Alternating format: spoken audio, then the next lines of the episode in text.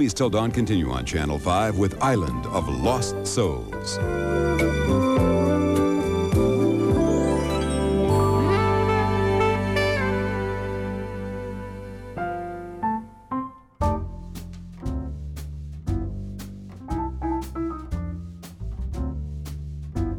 Welcome to Movies Till Dawn, a new podcast that's a safe space for filmmakers to talk about the fascinating and exasperating, and always unusual and never quite the same thing twice process of creating motion pictures. I'm Raymond De Felitta, and I'm the show's Toastmaster General. So here's part two of my conversation with the director Randall Kleiser. If you've listened to part one, I think you've heard uh, Randall's personality come through, and it, it's just he's a wonderful calm and uh, genteel and smart and a very leveling presence. I always I always think of him as, and he's worked with some pretty major egos, and he's survived, and in fact, he's triumphed. Um, so it, it, he's a lovely guy to just sit and talk movies with. In this uh, part of our conversation, we talk about his 1980 uh, movie, The Blue Lagoon, starring Brooke Shields, which was controversial in its day, and I think we point out would probably be even more controversial now, and probably not made in quite the same way. Um, but hey, it was the late 70s when they did it. Uh, he also talks about specifically, and I find this a, a, really a really cool part of this conversation, how he was inspired to get that movie made, um, and it shows you that the force of a director's will sometimes overcomes the inertia of uh, studio decisions. He had to jump through some scary hoops the day before the principal photography. Uh, and we talk about his relationship to the legendary cinematographer Nestor Almendros, uh, who shot Blue Lagoon. And we talk about some other stuff that you'll hear when you listen to this conversation, but most importantly, we close with a, a long and informative talk about his film adaptation of Grease. So here's part two of my conversation with my friend and collaborator, Randall Kleiser. And remember, Grease is the word. When you when you say you were brought in to a movie that was already advanced, was it already shooting? No, I was in prep, and um, it was just I think there were script problems, and I think Chris Menzies wanted to go on and do something else, and uh, they had this location problem, and so you know everything was they just needed a replacement. So I came. In. I also replaced uh, uh, Honey I Blew Up the Kid was also one that was uh, going over budget, and uh, I was brought in to to get it back under control. Uh, the original director wanted to have, for instance, 50 ice cream trucks leading the baby out of Vegas, and I changed it to one. and he had this giant. they said, "Okay, you're higher, Randall. That's that's exactly what we want to hear." exactly. there was a big lab lab uh, set that was designed. I said, "Cut the lab set in half. I'll just shoot one side. You know, things like that." Right. So I, that's how I. But I only did that because they pro, um, a certain executive promised me that if I did that movie, he would let me do an adult film afterwards, and then he left to form another company. So I never got the payment. how, how, how did you blow up the kid? Like I remember that scene in the car.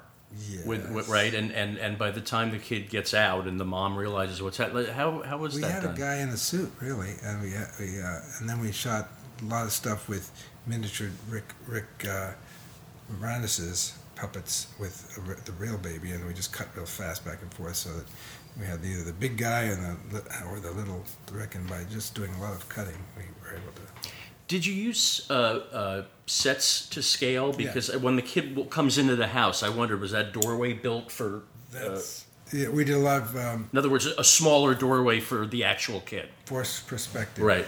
And what was fun about that was it was on the same sound soundstage that Darby O'Gill was shot on and that was the one when I was a kid. So I saw that, and they did forced perspective in that, and it was brilliant.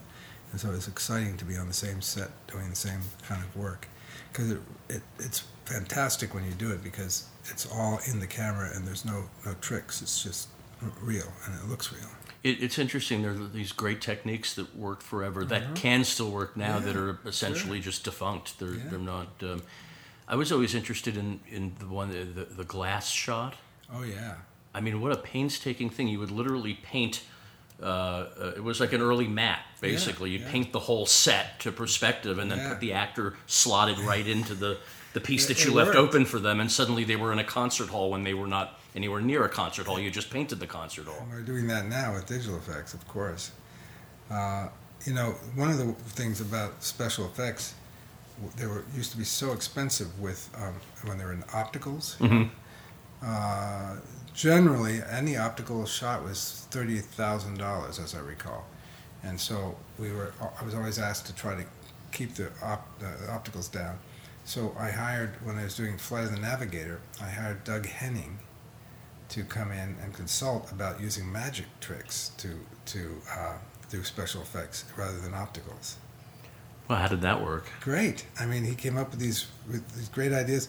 One of which was when the boy was walking up into the spaceship and the the the, the um, steps were floating. hmm Um, we we had steel rods going back away from the camera to the ground and underneath, it, it, using a stage trick, and so it worked really well because when the boy stepped on the on the thing, it sort of gave a little, and he would walk up to the next thing. We did a dolly with that, and that was um, something that would not have worked with an optical. It would have had to be frozen off. So that, and he was helping us with some of the levitation stuff, and you know, it was it was cool to hear his tricks. And did you work with your brother on that too? Yes, my Uh, brother came up with the whole idea of the changing shape of the spaceship. He had shown me a Tide commercial where the Tide bottle changed shape, and I said, "Can we adapt that to a spaceship?" And and also uh, there was this whole thing in a special effects book about the future of special effects was going to be image-based lighting, where you take an image and you can wrap that onto a, a CGI model and have it look like it's like it's a mirror, and that we added that to the spaceship too. Did your brother get his interest in this from you? I think so. Yeah, he was in my film "Went the Cats Away." He was one of the. Yes. And actually, I used him in Blue Lagoon too. He was up on the mast at the very end. He says, uh, two points to port, sir. Looks to be a small craft." Blue Lagoon, uh, it, it, the, your your version is the third. I didn't. I Is looked it up. There was a silent Blue Lagoon. oh, I didn't see that. Did you ever see, when you were? And I know that this was a project that I, you initiated. Yeah. Yeah, tell me about that. You, was it the book or the English The book. version that, that you liked? I saw the book. I loved it. I I got it all going, and it wasn't until I actually got it launched. I mean, the uh, got it um, uh, financed that I saw that there was another movie. I didn't know that, and I looked at that and saw that it was shot pretty much in sound stages in England, and um, uh, they did some location shooting in Fiji. And when I was looking for a place to shoot, I wanted to go back to that island and shoot on the same island, and we did. We found it. Blue Lagoon. I, I'm I'm interested in talking to you about uh, Nestor Almendros. Oh yeah. I mean, you worked with what, probably one of the great on the on the short list, one of the greatest DPs ever. How how comfortable, how scary? How did you select him? I mean, it, it's I would I would feel such a mixture of awe and No Uh, awe. It was all joy because uh, he. I, I was about to give up on Blue Lagoon because nobody would finance it, and then I saw Days of Heaven in 70 millimeter at, at MGM, and I thought, I, this is a sign. I have to find this young cameraman and and uh, and go full full out to get Blue Lagoon off the ground. And I found out he wasn't young, and he was uh, Truffaut's cameraman. And I, I tracked him down in New York, and I went to see him and uh, told him about it. And uh, he, he he passed away young, Nestor Almendros. yeah, yeah, yeah. I, I don't remember how many years ago, but uh, I was so excited to be in his book, A Man and a Camera, where he had a chapter on each movie he did and the artist that he was emulating, the, look of the artist. Each movie, he selected an artist that he would try to make a film of. And, and Blue Lagoon, he chose Paul Ga- Gauguin because of all the stuff from the South Pacific. But the reason, the way, the way I got Nestor was um, I saw Days of Heaven at MGM, and I and I decided definitely I have to find this guy and have him do it. And I tracked him down, and he was sort of interested, but he wasn't sure. So he brought Barbet Schroeder to my house to interview me, uh, the two of them. and, and say, why do you want to do this movie? What, what does it mean to you? And all that. So I told them how passionate I was about making this film because I loved the book and I wanted to see if there's a way to make it for the, you know, the modern version of it. Um, and I, I, Barbet sort of said, okay, he's cool, you can do it. Why did he need Barbet Schroeder? He had worked with Barbet uh, on several projects, Koko the Talking Gorilla and uh, maybe something else. And he trusted Barbet's uh, opinion about whether this was a good move for him because he had never really done like a real commercial kind of project. He'd only done sort of more artistic ones. And he wasn't sure if this was a good move to make or not. So he wanted to take Barbet and ask him his opinion. And I imagine it, it be knowing that it was your passion project must have spoken a lot I to think him that for was that. what did it. Yeah. Yeah. Yeah. Yeah. It wasn't just a hey, I want to, I want to go and hang out on the beach. No, it was uh, uh, uh, something I tried to get off the ground for many years, and uh, so it was it was cool that he said yes. But the funny thing was that Nestor was like um, Mr. Magoo. He had very thick glasses. He could, you know, and he was always kind of like a child, childlike in his perception of everything. He would, he would, uh, if you if he was talking to you and he saw something, he would get down on his knees and examine it very closely with his thick glasses. Or, or when he met people, he'd go up and stare at them and look at their faces, very un, un, uh, unabashed. You know, just examining people. You know, very ch- childlike. And when we were on the island, which was, you know, very rugged um, he wore these Italian beautiful loafers slopping through mud and stuff. he just unaware of so much, you know. He was just like in his little dream world of images, and uh, just great to work with. How much of a crew did he did he use? We had about 40 people living on the island, um, in tents. We all lived in tents, and uh, or, or some of them were in, on a boat that was anchored off the lagoon and uh, yeah, it was all Australian crew. It was an all Australian crew. Was it was it cheaper to work there, or was it a Yeah. was it a big budget?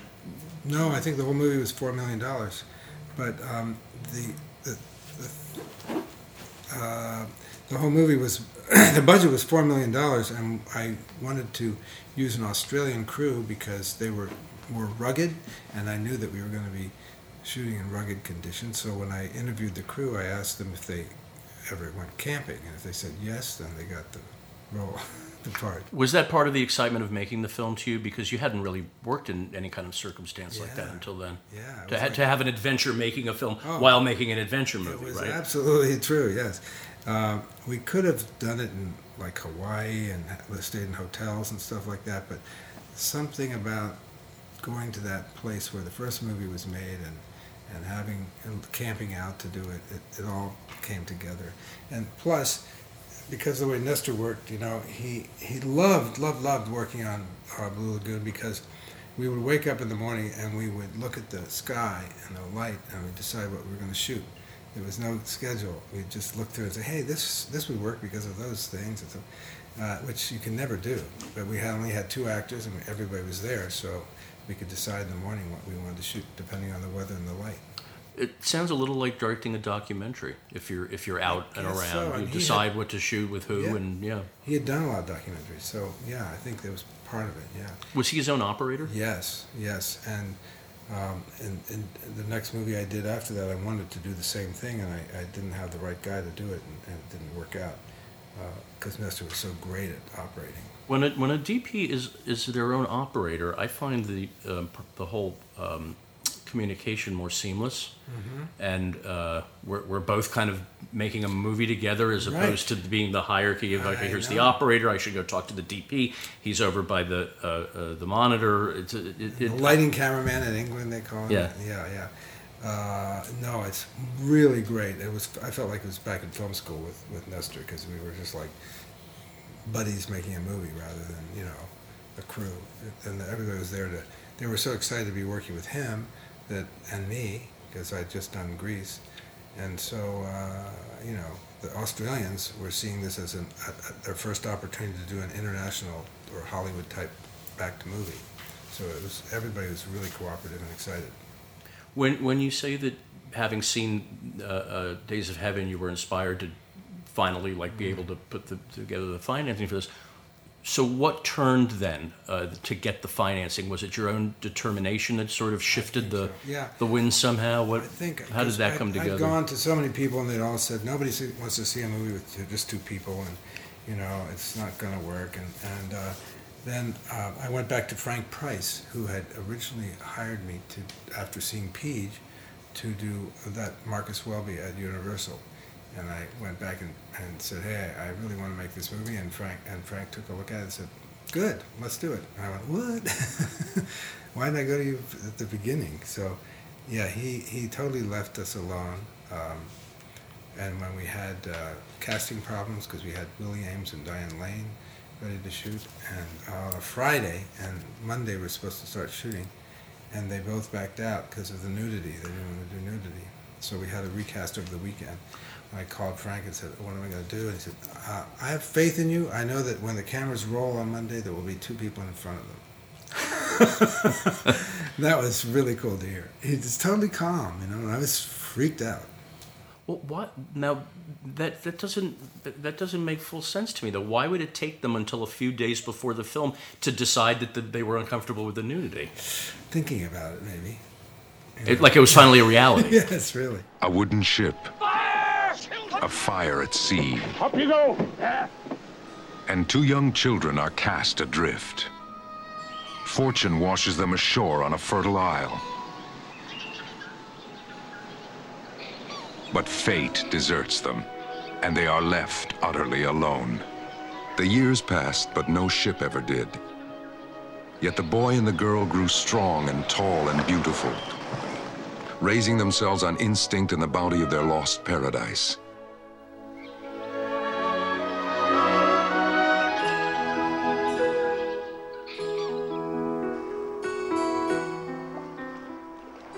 But this was no Eden. Richard! Em! Em, where are you? The Blue Lagoon. Well, that's an interesting uh, um, topic to explore a little because I don't know that in the world of 1980, I guess that is, uh, as a, and, and the world of 2019, uh, could you make that same movie Well, no. with a girl under the age of 18? No, you couldn't. I think they made a new rule after that movie. Yeah. That you couldn't have a simulated sex with anyone under 18.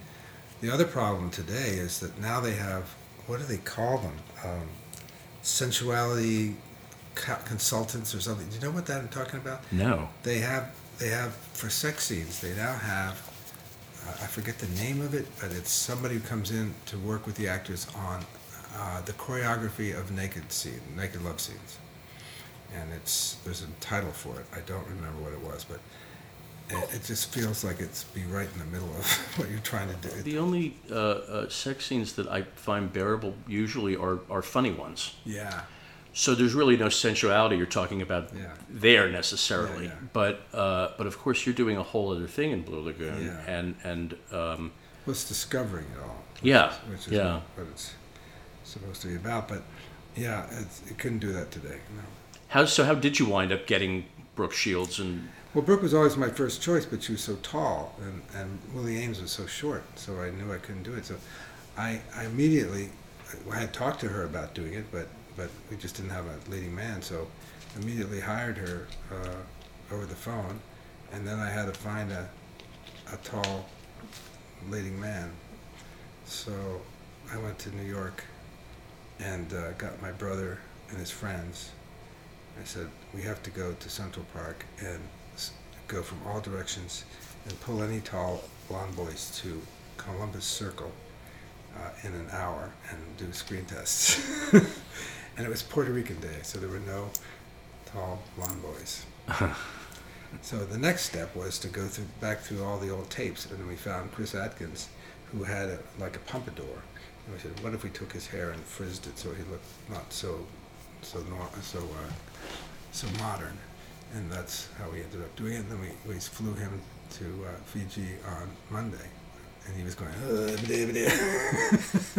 He was the lead in a in a, in a Columbia feature, uh, and he was a sailing instructor. He had never acted before. I, I seem to remember you telling me something about Tom Cruise in conjunction. Mm, no, Tom was uh, uh, Grandview USA. I, I met with him on that. Because I think you were talking about a T-shirt that you wanted to have or you had that said "I passed on Tom Cruise." oh yes. Oh boy, yeah. Well, it, it was. You know, he. I remember that day. There was an article in the LA Times about Sean Penn wanting to be called by his his uh, character's name, or else he wouldn't show up or he wouldn't do anything. And I, I mentioned that to Tom. He says, "I respect that," and I thought, hmm, trouble ahead. So yeah, I, I could see that he was of that that ilk of the sort of methody type actor, and I thought maybe that would be difficult to deal with. You know, all all directors have to deal with actors of all Yeah. stripes, Oh, and sure. and and I noticed a lot of the time the directors don't necessarily know each other much, but they will call each other to say, Right. "Have you worked with this one? What, what are How they like? do What are he or they she do? Yeah, like?" of course. Do, yeah. do you check every every actor out Oh, like yeah, that? it's great to know that because you, when you're on a set and you have somebody who's comes from soap operas where they do it once, or somebody who doesn't like to rehearse, and others that are from the theater and want to have months of rehearsal, and you end up on the same stage with those people, you have to know who does what, so you don't, you know, make them crazy. Do you feel like you've dodged a, a few yeah, bullets? Yeah, I think so. I mean, um, you have to know who is is needs rehearsal and who doesn't, who hates rehearsal. I mean, I remember I was an extra in a movie called Von Ryan's Express with Frank Sinatra starring, and He would barely do a take, much less a rehearsal, right? He was famous for only wanting to do one take. and it was five o'clock, and Mark Mark Robson uh, had just done a take with Frank, and he said, "Frank, come on, it's uh, it's it's like we got to get one more." And he says, "It's five o'clock," and he went got into a helicopter and flew away from the set. so yeah, I think he, he knew that he was only good on the first take. Some actors know that because after that it's fake. It's interesting, um, and so in a sense, you kind of have to respect that Yeah, because you you're not going to get good work if they're if they're insecure about it. The nightmare comes when you have him and an actor who doesn't warm up until take five or six or seven. So Exactly. You have to know also who to shoot first and who to shoot last. You know, some people are great at the beginning, like Frank Sinatra. You want to do his close-up first, and you want to do the, an actor like you're talking about in a master shot uh, and do theirs take its close-up last. Yeah. If you know that, you can sort of schedule it that way. What, what are you what are you more relieved to hear that they that, that people like rehearsal or that they'd rather just jump in and go? What do you like? What, what's your process like? Um, I, I like rehearsal because I like to see what you're going to get. Otherwise, you're like, oh, it's you're on the set and you get something you you know you might want to change it, but it's if they're that type of person who wants to be so improv then maybe they don't want to do it again. So, yeah, I'd much rather do rehearsals and hear it and tone and work on it and get, get the right moments to work. do you do you do you build that into your schedule? Do you, do you bring actors in a week Try. before? Or, Usually, usually that usually you have to do it on the weekends on the actor's own time. Haven't you found found that? yeah, but I don't find that they're ever reluctant to do it. No, they like doing it, but you can never get anyone to pay for it. Right. They just know that the director and the actors will work it out on their own, on their own time. That's a trick that the producers know that, that they really want to do that. Yeah. Have you had good relations with most of your producers? Yeah, yeah. I, Jonathan Sh- Sh- uh, Jonathan Sanger in particular is a really wonderful producer to work with, um, and uh, most of them have been very supportive. Um, yeah, even when there's big problems, you know, they're usually there for you. Like what kind of big problems?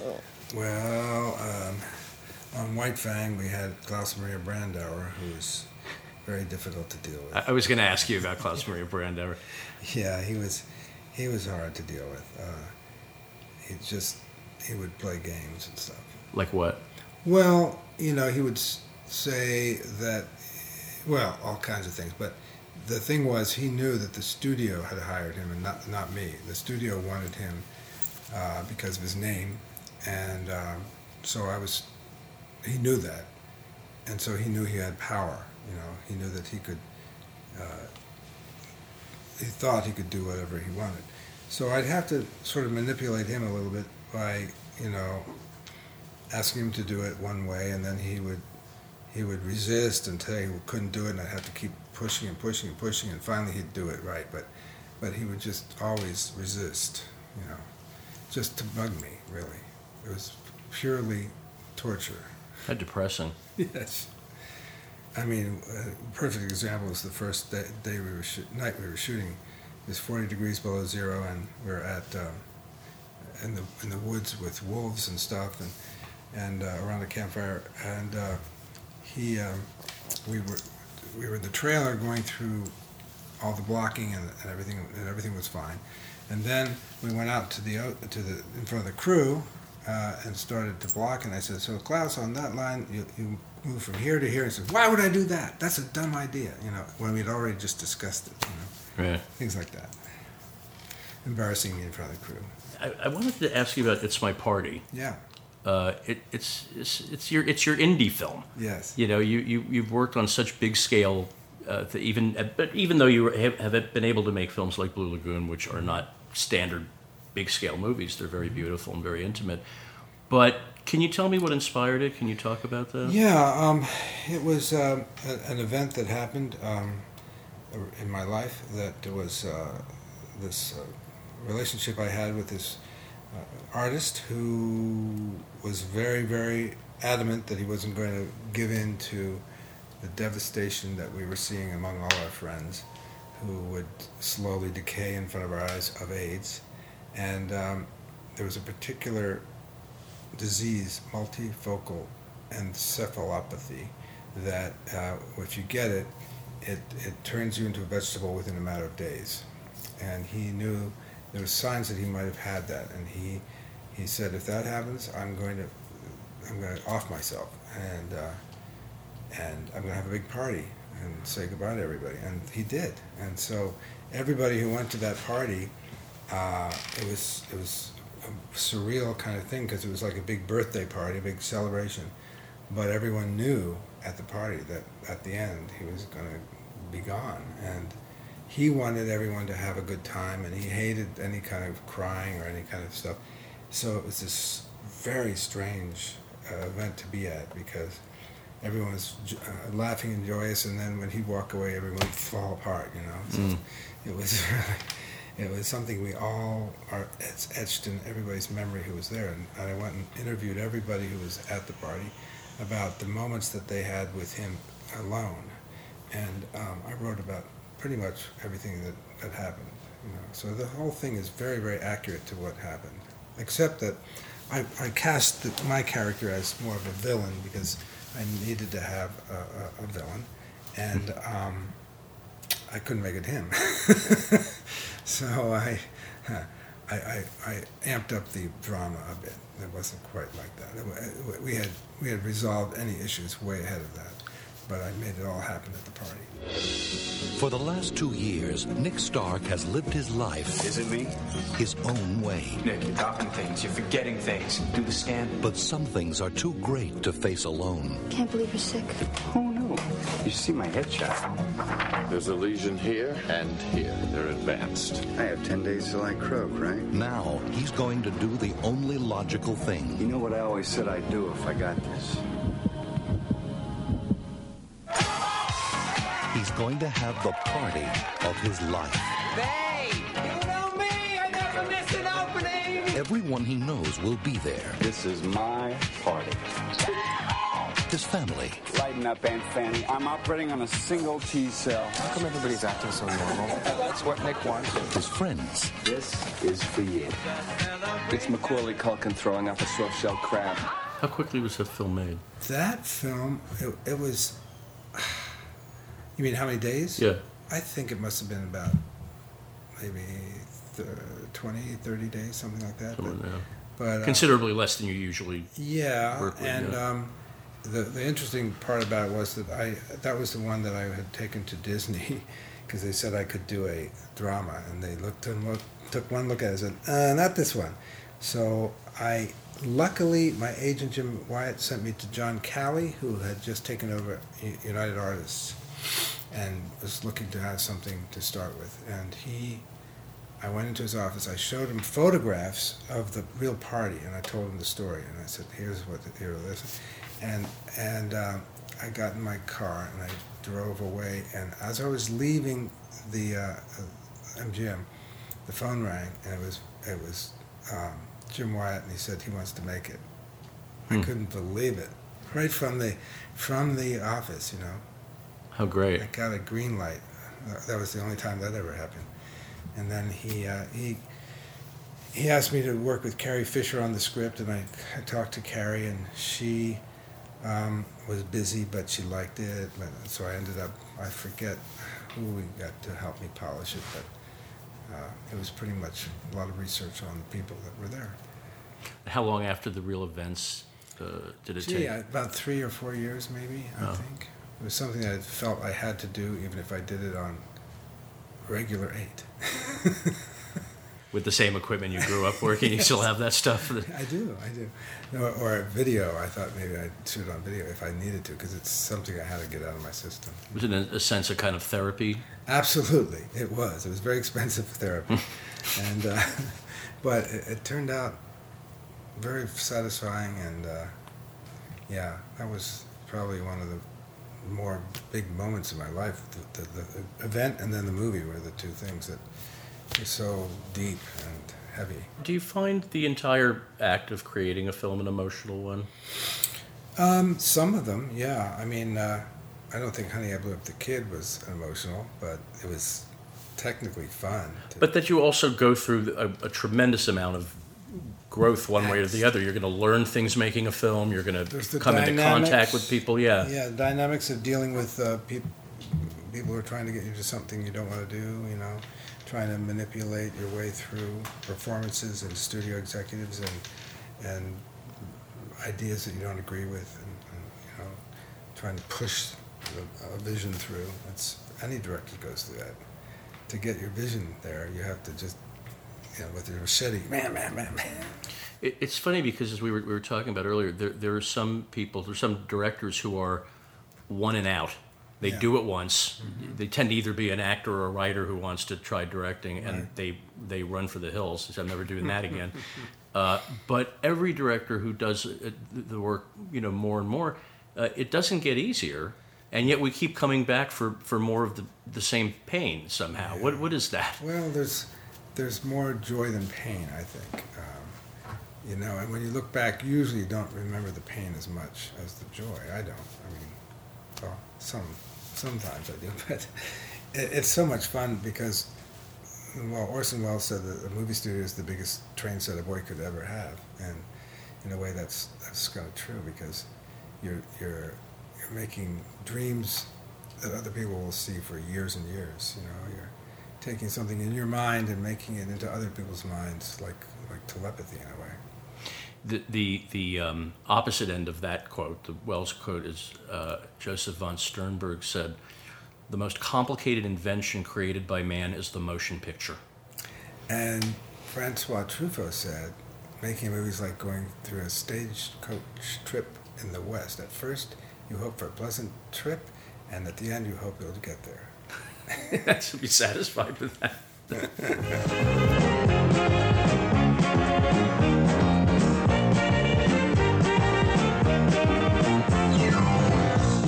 Travolta, Olivia Newton John, Grease, the Broadway smash that made theatrical history by becoming one of the longest running musical comedies of all time, breaks loose on the motion picture screen. I just want to finish because I saved it for last. Um, uh, I, I want to finish with Grease, which I'm sure you're talked to death about. But uh, you you did you did some, you know, it's your fault. You made one of the most successful musicals in the history of cinema. Uh, so you know you're, you're stuck with it. You have a beautiful book that I can't wait to to, to read. yeah, the book is, is. I've spent about a year doing it. I, I'd saved everything because I just So it's a Grease scrapbook of all of your direct everything. directing materials. Yeah. my, my personal scrapbook with all my notes and my storyboards and my, uh, and then I also got the from the academy all the uh, the, the costume designs and the production designs and uh, and I interviewed all the cast about what it was like for them. So yeah, it's it's I figured that mm, why not and John and Olivia are going to be doing sing-alongs down in Florida for the first time, the two of them. So I'm thinking about going down to that. It's the final countdown. this Grease still appeals to to kids. It's amazing. Forty some years later. Yeah. Uh, kid, kid, uh, uh, kids who went to school with my son a few years ago, like their favorite movie is Grease. They're going to watch Grease again. They're going to. It, it, it's. It, What's what amazes me is that it works in different cultures too.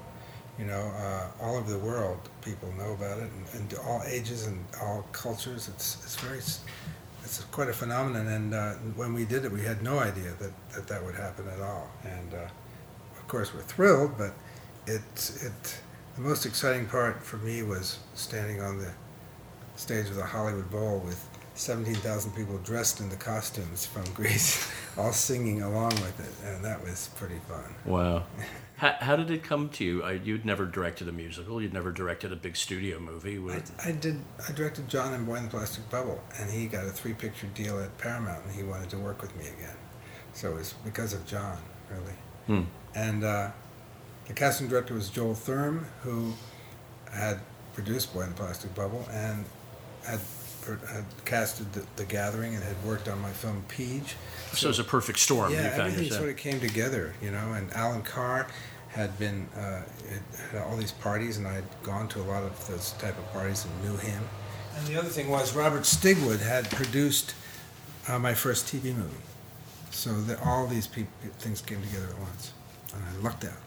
How, how daunting was that to take on such a big? It was just exciting. It was. Yeah. I didn't find it daunting because uh, we went to Chicago and saw the play, and I saw things that I thought were great and things that I thought I didn't know how to make it work, and then we all worked together to shift things around and and add uh, new songs, uh, and and it just miraculously all came together. Patricia Birch who did the choreography for the yes. for the Broadway musical did it too. How did how did that work out? How did you? Fantastic, because she knew where all the laughs were, where all, where all the choreography was that worked, and uh, had a lot of energy. It was her first movie, and my first movie, so we were like uh, kids in a candy store, and and she was like my partner. She. I relied on her for everything because uh, I had never done a musical, and she had been. She was the original uh, uh, in West Side Story on Broadway, she was the original little, what was the name of that character that, that ran around, the, the tomboy? Yeah. So she had been around Broadway musicals all her life and had choreographed and been part of the original uh, project on, on, on Broadway. The original director did a wonderful job, uh, and a lot of the stuff that he came up with I used, like the scene in the drive-in when, when he slams the door on, on she slams the door on his uh, his engorged member. that was a, a joke from the Broadway play, and you know stuff like that. We used and Pat knew all those beats and what worked and what didn't. So when we were doing it, rehearsing, she would let me know, you know, oh this this should work, and, and we also the script that was given to us. Um, the, the writers of the screenplay had tried to beef it up and add lots and lots of jokes. And the interesting thing about this book that I have is that you can see them all and see them all crossed out, the ones that didn't work. And we used uh, most of the stuff from the play. This is 1977, I guess, is probably mm-hmm. when you shot it. Is yeah. this pre video assist? As I recall, yes. Because I somehow feel like, and I've never directed a musical, but I somehow feel like doing that, shooting a, a number and not being able to see it huh. back would be quite. I uh, think we didn't have video assist. I don't recall. I think I would remember that. Yeah. I think we. I know we had somebody standing by the camera watching for lip sync. They were just watching lips to see if they were in sync to the, to the thing. It's, it's pretty old school. It's kind of the way they were making musicals yeah, for years up to yeah. Very much like an old school musical, and it even has a feel of it. I think. Mm-hmm. Um, I grew up watching all those old movies, so um, it was nothing cutting edge about it. It was like try, trying to make a classic old time Hollywood mu- musical. I got a surprise for you. Oh, yeah? Yeah. Sandy!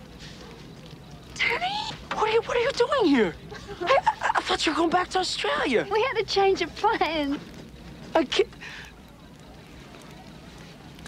Well, that's cool, baby. I mean, you know how it is, rockin' and rollin' and whatnot. Danny? that's my name. Don't wear it out. What's the matter with you? What's the matter with me, baby? What's the matter with you? What happened to the Danny Zuko I met at the beach? Well, I do not know. I mean, maybe, uh, maybe there's two of us, right? Why, why, why don't you take out a missing persons ad or, or try the yellow pages? I don't know. You're a fake and a phony, and I wish I'd never laid eyes on you. Whoa! Whoa! I wonder if she carries silver bullets. Yeah. I realized watching, um, I think, it, I think it, uh, singing in the rain or bandwagon was on recently, and I realized, well, so not only not only were they just um, dancing to a piano track, click track, but the Technicolor wasn't going to be. You know what? The, they weren't going to see it in Technicolor until the end. The, the dailies were in black and white. Right, right, and Technicolor had to be done in the lab Uh-huh. later. So when you're making a musical and you're not hearing the orchestrations and you're not even seeing it in color, Right.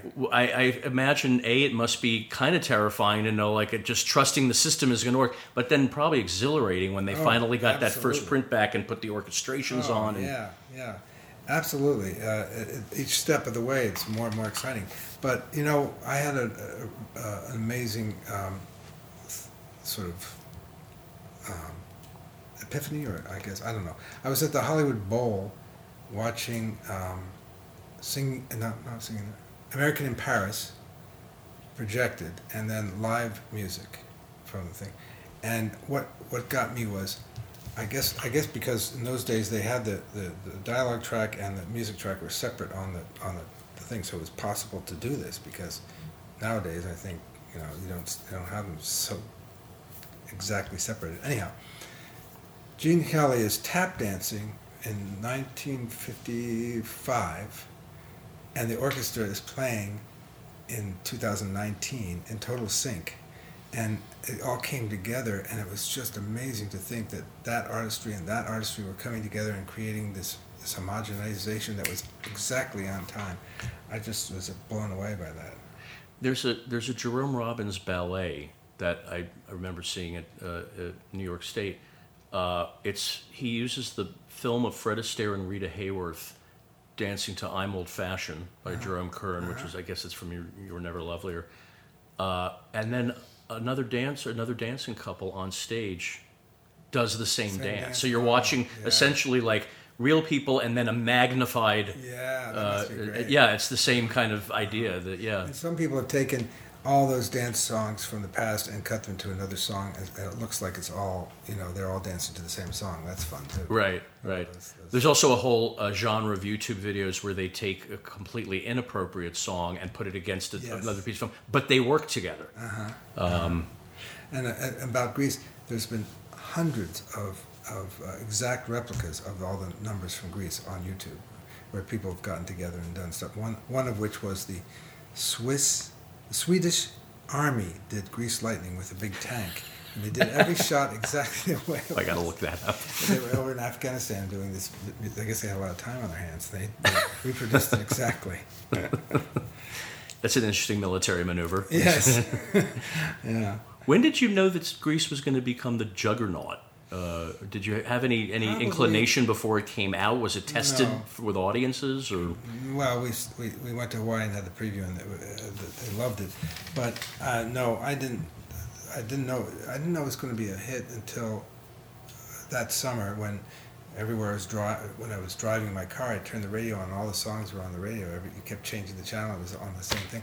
But when I knew it was going to be gigantic, uh, you know, forever was when we went to uh, I think in '97 or something. I, I went with was at the Beverly Cinema. They were having a midnight showing of it, and I took Didi Conn and Olivia to it just to see what the audience was like. And we sat in the back, and they were going crazy over it. And we thought, "Whoa, this old movie!" And then we we waited till everyone went out, and they had their hats on and stuff, so that we could. Uh, you know, slip out. We came out and the whole audience was on the street in Beverly singing "We Go Together." So then I thought this movie seems to last. And then, you know, we talked about doing a 20th anniversary, and then, then at the 20th anniversary, it was clear that people still liked it. Sure. Yeah. the 40th, same thing. I was going to say, yeah, that's 20 years ago. Yeah. We just we just did the 40th last year at the Academy. They were storming the place. It was, and I'm sure that this these dates in December down in Florida are going to be a mob scene because John and Olivia for the first time will be with the movie singing along. Yeah. So that's going to be quite an event. Cool. This has been great, Randal. Well, thank you for uh, thinking of me. I'm, I'm thrilled to uh, have this moment after we did our movie in the when was it 2000 something earlier earlier yeah really hmm. yeah i still get checks yeah i don't i'll give you one of mine if you want